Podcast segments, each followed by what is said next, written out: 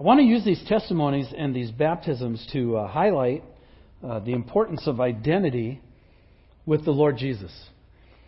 And to begin, I want to take you to a short little vignette found in Matthew chapter 1, 21. So if you have your Bibles, turn there, or your phones, whatever you're using. Matthew 21. Uh, it's a uh, famous story of Jesus interacting.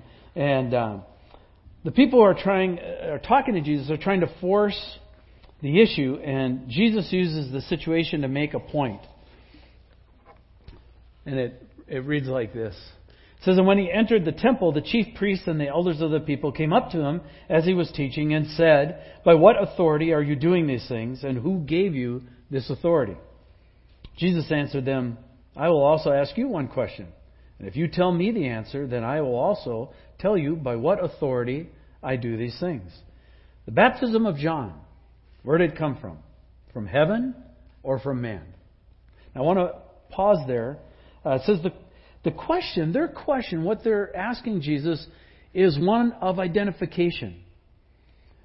Right? It's an identity question.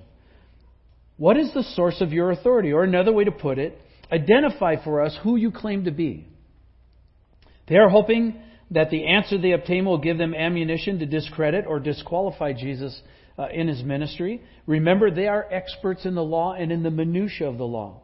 So they figure they're impervious to anything he could throw at them, and they'll easily be able to dissect him. And they're confident that they can trap Jesus in his words. Little do they realize that one greater than the law is among them, for the person they are talking to is greater than Moses, who gave them their law. Right? We covered that last week. Jesus, in absolutely brilliant fashion, this is one of my favorite stories, flips the tables on them by asking a question of his own John's baptism. Was it from heaven or from man? Now, remember for us, John's way in the past, right? But for that question, when Jesus asked it, it was immediate, right there. John was the first official rock star prophet in 400 years and he was all over the place and famous and talked about everywhere. So when he asked that question, it was in the context of the most uh, vibrant thing that was happening at the time. All right? And so, John's baptism, was it from heaven or from man? Jesus asked his own identification question. Identify for me, where do you think Jesus' ministry came from? Or John's ministry came from, sorry. If you can identify that for me, then I will identify where my authority comes from. And here's a more revealing answer. So they discussed it among themselves, saying, and I would put rats in there. if we say from heaven, he will say to us, Well, then why didn't you believe him? But if we say from man, we're in deep doo doo because we're afraid of the crowd, for they all hold that John was a prophet. And so they answered Jesus, We don't know. And Jesus, in like, then said to him, Neither will I tell you by what authority I do these things. Talk about a classic chessmate in, in a dialogue. This is an absolutely brilliant standoff between Jesus and the people who are trying to trap him. And it all has to do with identity. And uh, you've heard that on the testimonies this morning. I want to look into that a little bit. Identity is a pretty important issue these days. Um, we now have what is known as identity theft, right? And so it's something that we're all concerned with. We we all um, try to protect that. I, I, brought three things this morning uh, that are identification pieces for my identity. You'll recognize all of these.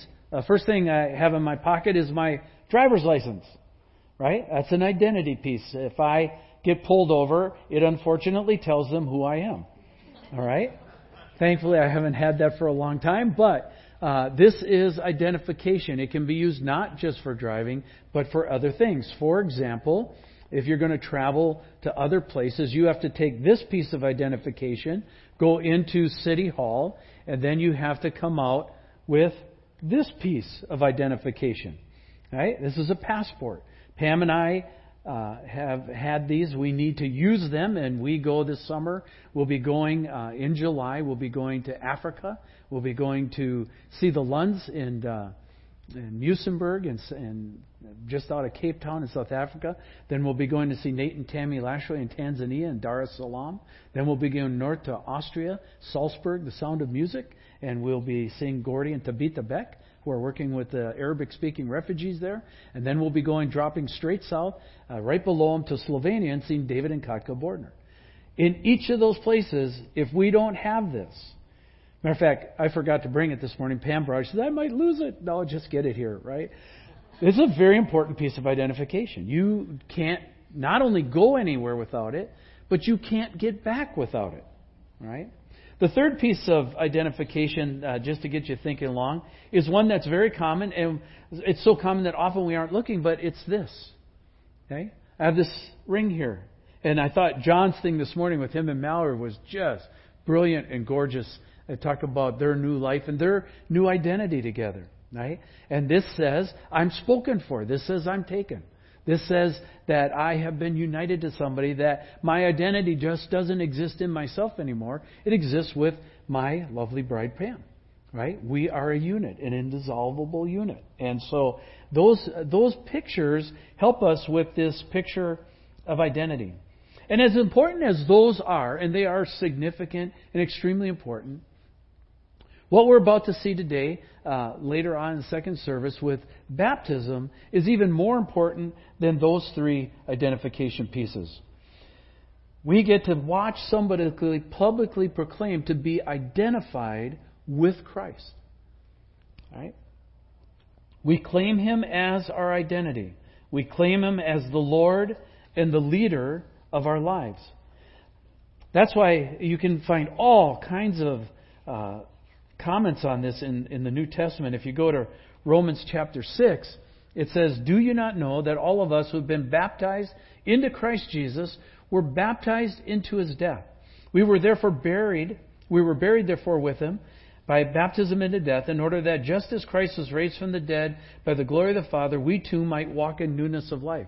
There is, uh, we just came out of Good Friday, and there's incredible symbolism in the Seder service of how it, it, it prophesied about Jesus' coming, who would it be. Likewise, there's tremendous symbolism in the baptismal ceremony.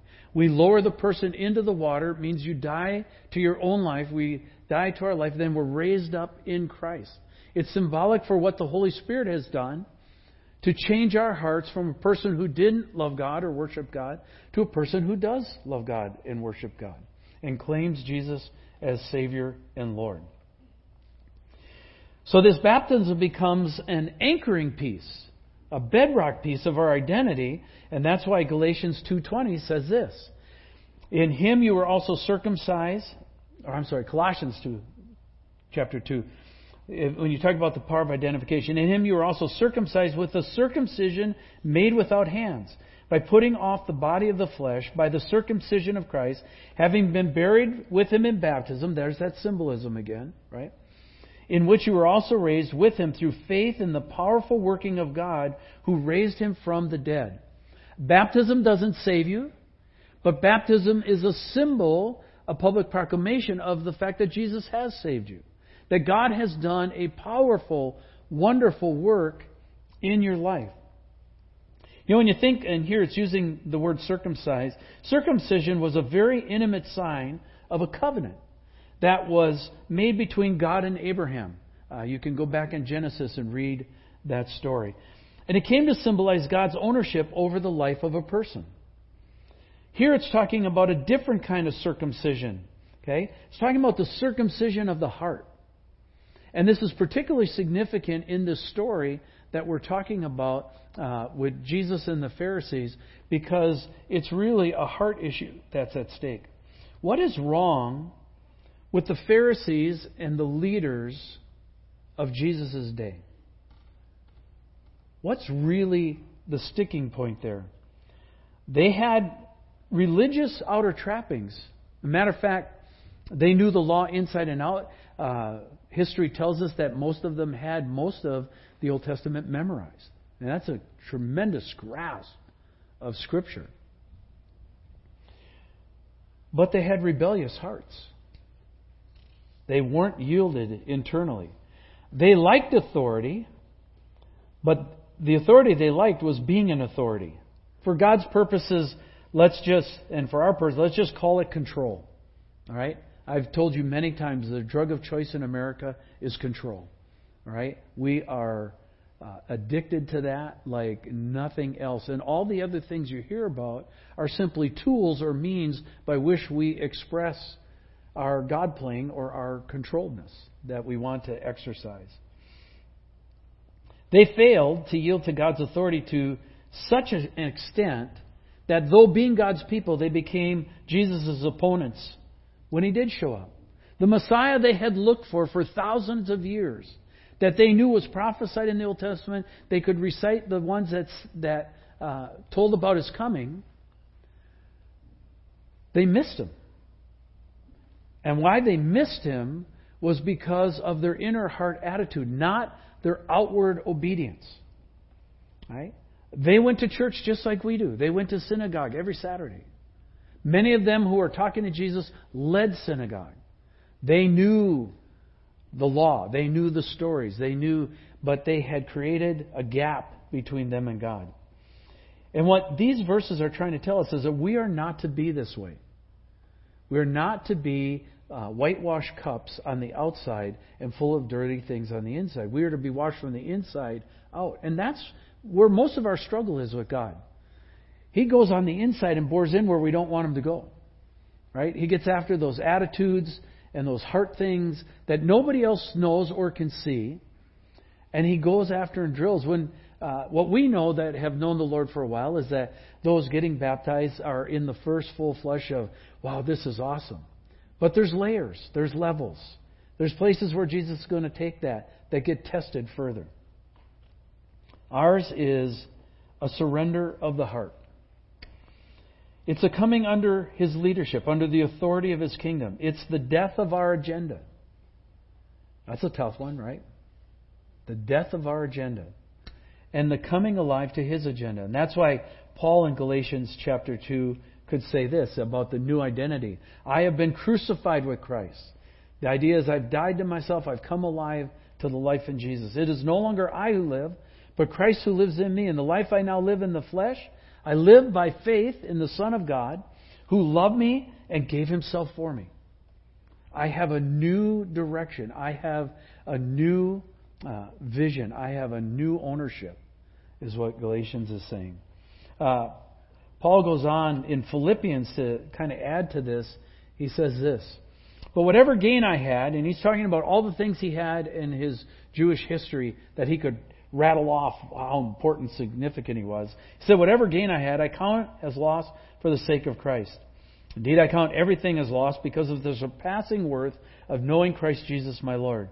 For his sake, I have suffered the loss of all things and count them as rubbish in order that I may gain Christ and be found in him, not having a righteousness of my own that comes from the law, but that which comes through faith in Christ, the righteousness of righteousness from God that depends on faith. And so when we say we put our faith in Christ, we're literally saying, I am putting all my assets into that stock account. Right? Uh, if you invest at all, there's many different ways you can invest. There's a lot of different accounts you can invest. And that's true in the world too. There's many, many different accounts, social accounts, you can invest your life in. And in this it says, I'm going to take all that, I'm going to invest it in this one account. Because this is the only account that can carry me.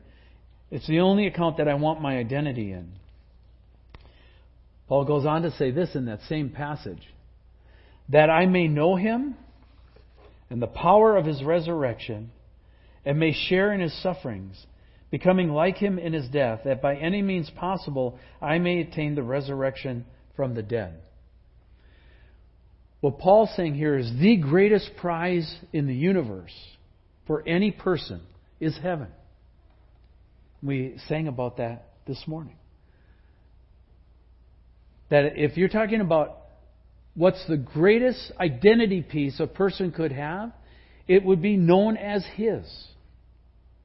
That when all the veiling and all the shenanigans and all the lying um, happens, uh, that's all stripped away. the true genuineness of a heart will come out, and the greatest thing a person can be identified with is to be known as His, to be in heaven. And so Paul says, I'm willing to lose everything down here for that. I'm willing to suffer the loss of all the identification pieces that so make me somebody, and I'm going to give that over for the hope of the resurrection, even if it means I have to go through painful things to get there. And right here's where the rub is with us today, and because in America we've got it pretty good. Most of our problems are first world problems, right? Uh, there are things we only have two cars instead of three cars. We only have an 1,800 foot square house instead of a 2,400 square foot house. We only have, uh, you know, a timeshare instead of a cottage by the lake. We only, you know what I'm saying? We, there, there, there are those kind of problems.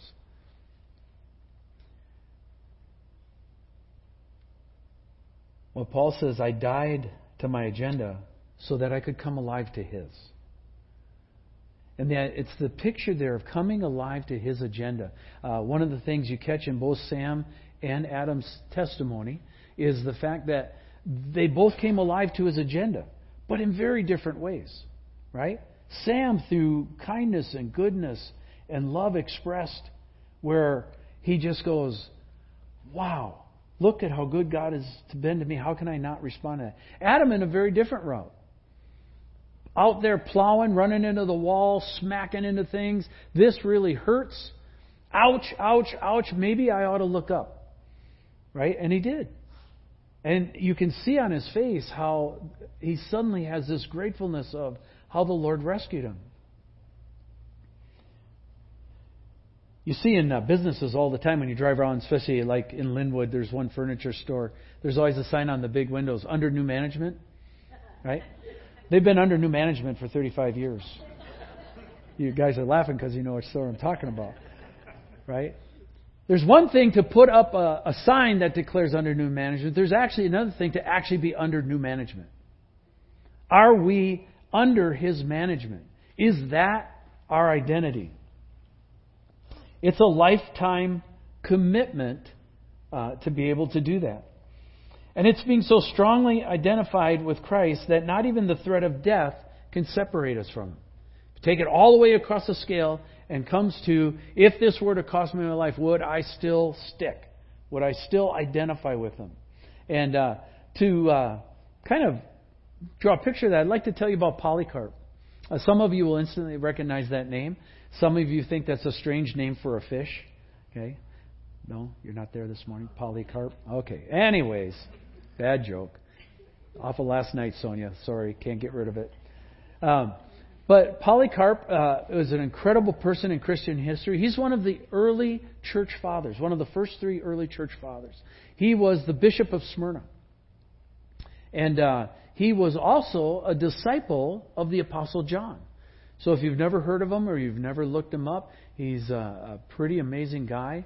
Uh, many believe that it's Polycarp who brought together all the different writings and codified kind of what we know as the New Testament today. So, pretty significant dude.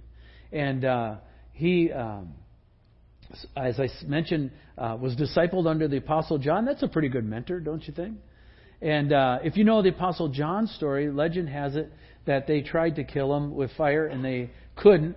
Uh, actually, they tried to boil him alive in oil and they couldn't. So then they put him on this little rock island called Patmos where he wrote a book called Revelation. All right, so that was John's story. Well, they tried to do the same thing with Polycarp.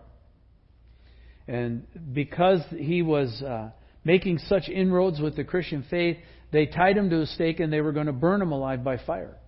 But there is a legend that uh, Smyrna one time had caught on fire, and Polycarp had miraculously uh, stopped the fire. And so they were a little weirded out how this was going to work with trying to do this to Polycarp, and, and sure enough, as history records it, they tied him to the stake, lit the fire, but the fire didn't touch him. Okay? And uh, and so what they did was they ran a lance through him and killed him that way. So he ended up being one of the first martyrs for the Christian faith in the in what we would call the modern era after Jesus. When he was tied to the stake, they were demanding that he recant. And here's what he said. Let me get to the page here. He says, 86 years I have served him. So he's an old dude by this time. Okay? I mean, makes me look young. Right? He was 86. So, and they don't know for sure if that means he was uh, 86 years old or if he uh, had served the Lord for 86 years. So obviously he had lived some time before that, had become a Christian. So he might have been even older than 86. Which tells you the insanity of rebellion. Who would take a 90 year old man and tie him to a stake? Right? Just tells you how crazy that gets. But he says this 86 years I've served him, and he has done me no wrong. How then could I blaspheme my King and Savior? You threaten me with a fire that burns for a season, and after a little while it is quenched. But you are ignorant of the fire of everlasting punishment that is prepared for the wicked. Do you get a little of Jesus in there? Isn't that the same kind of response we heard Jesus come back with? He says, "Hey, you're, you're threatening with a fire. Yeah, it's bad. Yeah, it's painful, but it's temporary, very very short duration, and you are absolutely ignorant of the fire." What he's saying to them, "I'm not the one in trouble. Actually, you're the one in trouble, and you should be very afraid right now." But they weren't. So this would be literally what we call baptism under fire. Right? The only problem, like his mentor, the fire didn't burn him. And so, as I mentioned, they ran him through with a lance tied to that stake. Our confession of faith in baptism is to anchor our faith in the Lord Jesus the same way. How so? That we might prove worthy as well. Now, will all of us have to die for our faith? Probably not. Right? Probably not. But is that always on the table? Absolutely it is. We have been asked by our Lord that if it comes push to pull, if it comes to denying Christ and saving our life or confessing Christ and losing our life, that we would confess Christ and lose our life. And the anchor point for that in all of the New Testament is this baptism that it talks about. I have identified with Christ. I have been crucified with Christ. It is no longer I who live, but Christ who lives in me. I am to die to the things of the world that so have a grip on me. And I am to come alive to the things of the kingdom. Okay? We all know that's an incredible battle. But we need to be reminded every time that we still are supposed to die and that we're to come alive to the things that Jesus wants for us. And the question this, this morning is how anchored is your identity? How anchored is your identity in Christ?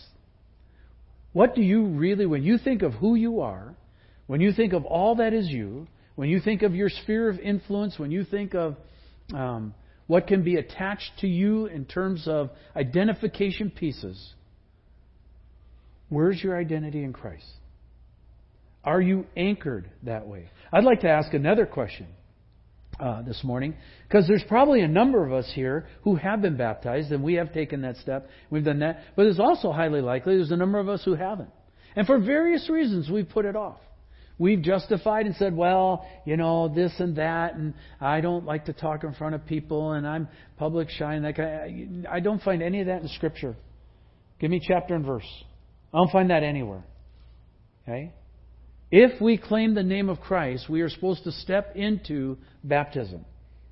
Period. It's not being negotiated. It is a public confession of what Christ has done. And if you have not taken the step of baptism, I don't wish to pressure you, but I do wish to convict you. Okay? There's a difference. Has God talked to you about that? Has God put that on your heart? Has God asked that of you? And if you have stalled on that, you are in disobedience and opening a door for the enemy. But worse than that, you're putting a crack in your identity that could be deadly. Because you're leaving room for the old things to stay alive, and you're not renouncing the old things and coming alive to the new things. And I'm only treating it seriously because Jesus treats it seriously this morning. Are there others who should be stepping into the waters of baptism? If God speaks to you on that, all I'd ask you is to be obedient on that. You're not being obedient to me, you're being obedient to Him.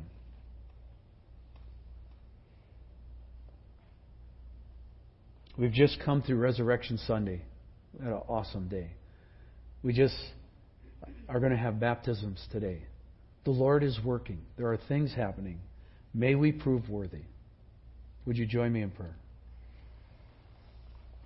Father, this morning as we um, think about this, we want to keep it open to your spirit and what you do, how you speak into the heart of people. And we want to line that up with the truth of your word, and we hope that both have happened this morning. We celebrate Adam and Sam. Lord, we know Sam's going on the Haiti trip.